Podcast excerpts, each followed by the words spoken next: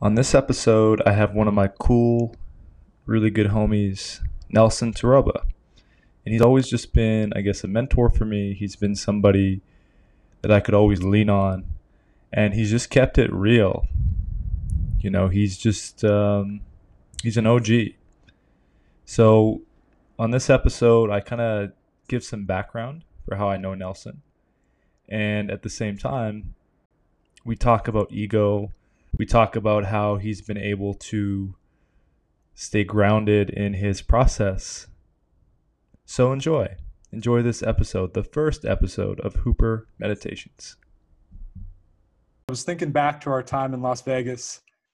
Right. And this is about three years ago, and we were in the NBA Summer League just hanging out watching games. yeah. And I remember, man, I was in school and I was just like confused. It was chaos. I was frustrated about the process. And I got to spend some time with you and just ask you some questions. And you brought me a real sense of calm and acceptance in that, you know, we're all on a unique path. Mhm. We're all we're all doing what we need to do. And it sometimes it takes time and we need to be patient. But ultimately all we need to do is be the best versions of ourselves.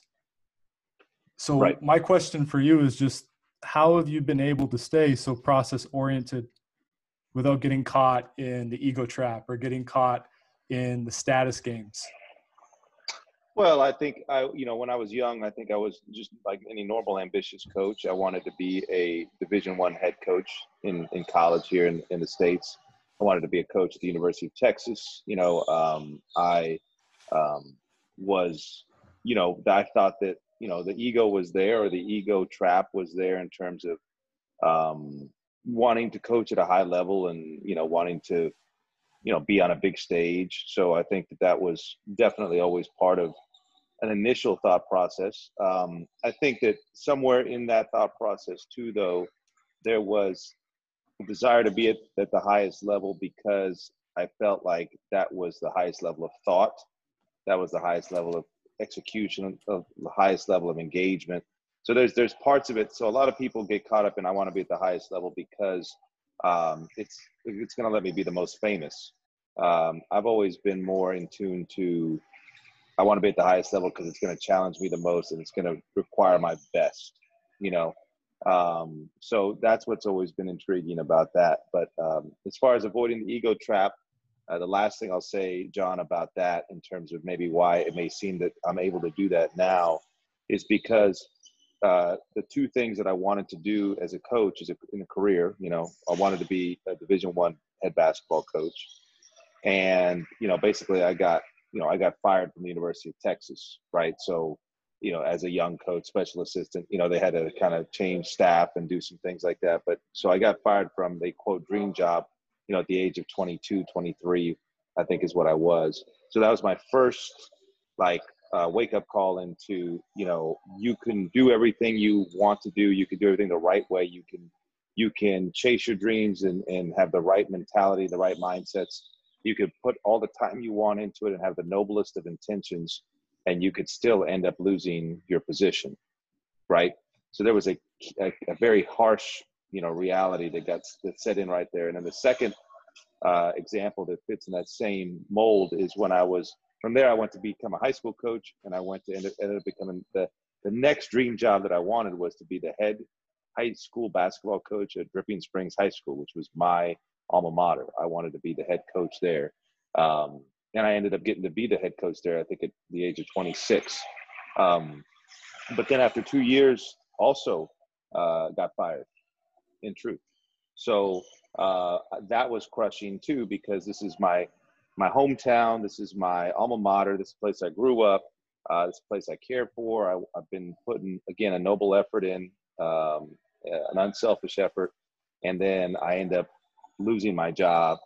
Uh, and again, that reality of you could do everything for the right reasons, you could do everything with noble intentions, with great effort, and you could still end up, you know, alienating the wrong type of person or, you know, um, just making a, a decision maker uh, feel a certain type of way, and you could lose your job. So, my point in telling you those two stories is to say if you're wondering why I'm above the ego trap, it's because my ego has been checked firmly. and so so there is no more ego to have because the two places that I wished and wanted to be at both you know kind of brought me down to reality and in a weird way those were great things to happen to me because now as a pro coach or wherever I'm at now wherever I land I know that I just need to be about that moment that that's that job that teaching and helping those players because it's fleeting number one and number two uh, I you know I can only control what I can, and I know that. Lastly, I know the last thing that gives me peace, John, is I know that whatever happens, I'll land on my feet. Because I think when you're young and you you're worried about getting fired, you're like, well, sh- well, shit. If I get fired, then what will I do? What if I'm not a basketball coach? And so when I, you know, was got fired from Texas and fired from high school, I just kind of, and then I landed on my feet several times i was like wow i can just i can do this i can operate freely chase what i want and know if it doesn't come true i'll land on my feet when you were getting fired it didn't seem like you were very bitter you know like you weren't really having a victim mentality and pointing the fingers and i'm just curious yeah no no why, i was what I was. well you, you yeah. were yeah yeah okay yeah, oh, so yeah yeah, yeah. there, yeah, there was obviously absolutely i was i was young uh, my at Texas, I felt you know uh, victim. You know, at first I felt I've done everything right. You know, everything. You feel those things that everybody feels, or I felt them anyways. Um, at Dripping Springs, I definitely felt like I was wronged. I, you know, I was, you know, I, I'm not saying I was right to feel those things.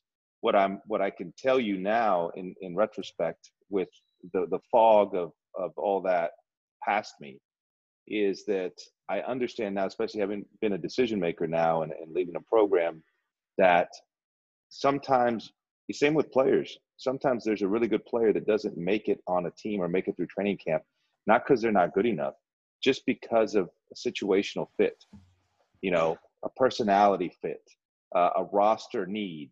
Uh, it could be a salary need. You know what I mean? At Texas, they said that they were changing the budgets, and so that position wasn't going to be there anymore. You know what I mean? I know that sometimes I have to pick a player, and some players don't make it because they don't fit our salary cap, right? So there's there's some things in there that you you learn um, that sometimes you're good enough, but financial fit, cultural fit, um, leadership fit affect whether you can stick at a certain place. And you could be, I could be the most like I am the guy that was chosen to be the head coach of St. John Riptide of the Moncton Magic um, I was chosen to be an assistant coach for the Texas Legends. I was in high demand for one, you know, for these places, but I also wouldn't have gotten a sniff at a hundred or two hundred or a thousand other places. I wouldn't have been on the radar screen. You know what I mean? So it's just contextual. You just got to. The more you do it, the more you know that um, you you know you could be in high demand in one place and you could be in low demand in another. You know. So this attitude of being more of a victor than a victim just came through repetition. Well, came through hardship, and and and and um, you know, yes, repetition, and then just you know the confidence that comes from overcoming. So, you know, again, I landed on my feet. I ended up moving on to the next step, and eventually, when you do that, you're able to get past the pain of failure because you're like, oh, you know what, that you learn to make that part of the reason why you ended up where you ended up is because I failed here, you know, and I say this, I wouldn't be able to be a pro coach now if I, I mean, I could easily be in my 15th year of head coach at Dripping Springs High School uh, right now. And I would be, I'd been happy and that would have been my career aspiration lived out just the way I thought. I would have retired after being a 25 year high school coach in my hometown, and I would have been happy. But now I'm, you know, some people say, oh, you know, you've really made it. You know, now you're in the G League, you're one step away. You know, what a great story. Um, and it can be a great story. And, you know, I'm, you know, excited and happy to do what I'm doing and, and be where I'm at. Uh, but it never would have happened if I wasn't fired um, because it just made me have the, ability to make a, a, choice, take a chance to go to Bakersfield, um, that I wouldn't have taken if I was the head coach at the high school job still. You know, I wouldn't have taken that chance. So just how it works. So with all that being said, you know, what are some of your goals now? Or do you do you have any like what's your your process just with with goals? Do you believe in goals? Do you have goals? Mm, that's a good question. I mean, I mean, it's going to sound really simple, but you know, my goal is to deliver a fantastic lesson every single day that I hit the court with our players. And that fantastic lesson has to be great for that day, but it also has to fit into our grander scheme of whatever we're doing for, you know, the big picture of our system or our season. Uh, and it also has to fit the needs of those personal player, those people in that practice that day.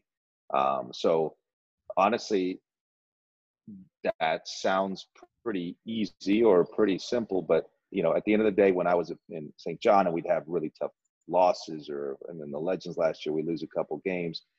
The only thing that keeps me my north star, you know, my north star is always like, okay, got to plan practice. Tomorrow's practice has to be very good. That's that's all we can do.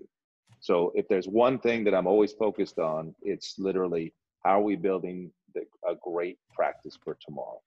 Where does this? I'm still interested, and I know you have a teaching background, mm-hmm. and I have a teaching background too. But mm-hmm. I, I'm I'm curious. Is that where it came from in terms of this passion for teaching and, and helping other people? Like, where does that attitude of being a servant leader come from? Well, I think it just comes from, you know, empathy, like in terms of me remembering my own path. You know what I mean? So when I was a kid, you know, I always really appreciated and respected the teachers and the coaches who took the time to take an extra, you know, chop at me, an extra, an extra set of minutes. You know, I wouldn't be a coach maybe as much right now if there's a coach named Coach English, Jerry English at Dripping Springs High School, who was the girls' coach, who was a very successful coach. Uh, but he was a girls' coach, and he had watched me play for the guys' team. And after practice one day, you know, when I was a senior and already graduating, uh, just playing and shooting on my own in, in, the gym, he said he was in his office and he looked into the gym and he said, "Hey, Nelson, you know, you, you have a second? I said, "Sure." I went in. He said, "Hey, have you ever thought about being a coach?" And I said, yeah, actually, I, yeah, I have. And he said, well, if, if you ever decide to do it, I think you'd be great. And, you know, so him taking the time to do that, like, I mean, I, I might have chosen to do it, but he became a mentor for me and a guy who, who saw me in that light before I knew I could get there. And so I think sometimes that, that, that people, uh, you know have strong beliefs they have desires but sometimes you know teachers and mentors are the people who can see you doing things in a way that maybe you you wish you think you can get there but they see it before you can see it and they help you really believe in it before you know you can get there. So that's been my experience. Uh, lastly i would say you know as a player i always love you know I, I just really love you know the coaches. I was always a coachable guy so i always respected the coaches and, and whenever they could teach me something that could help me make you know help the team or get better myself i was always really excited.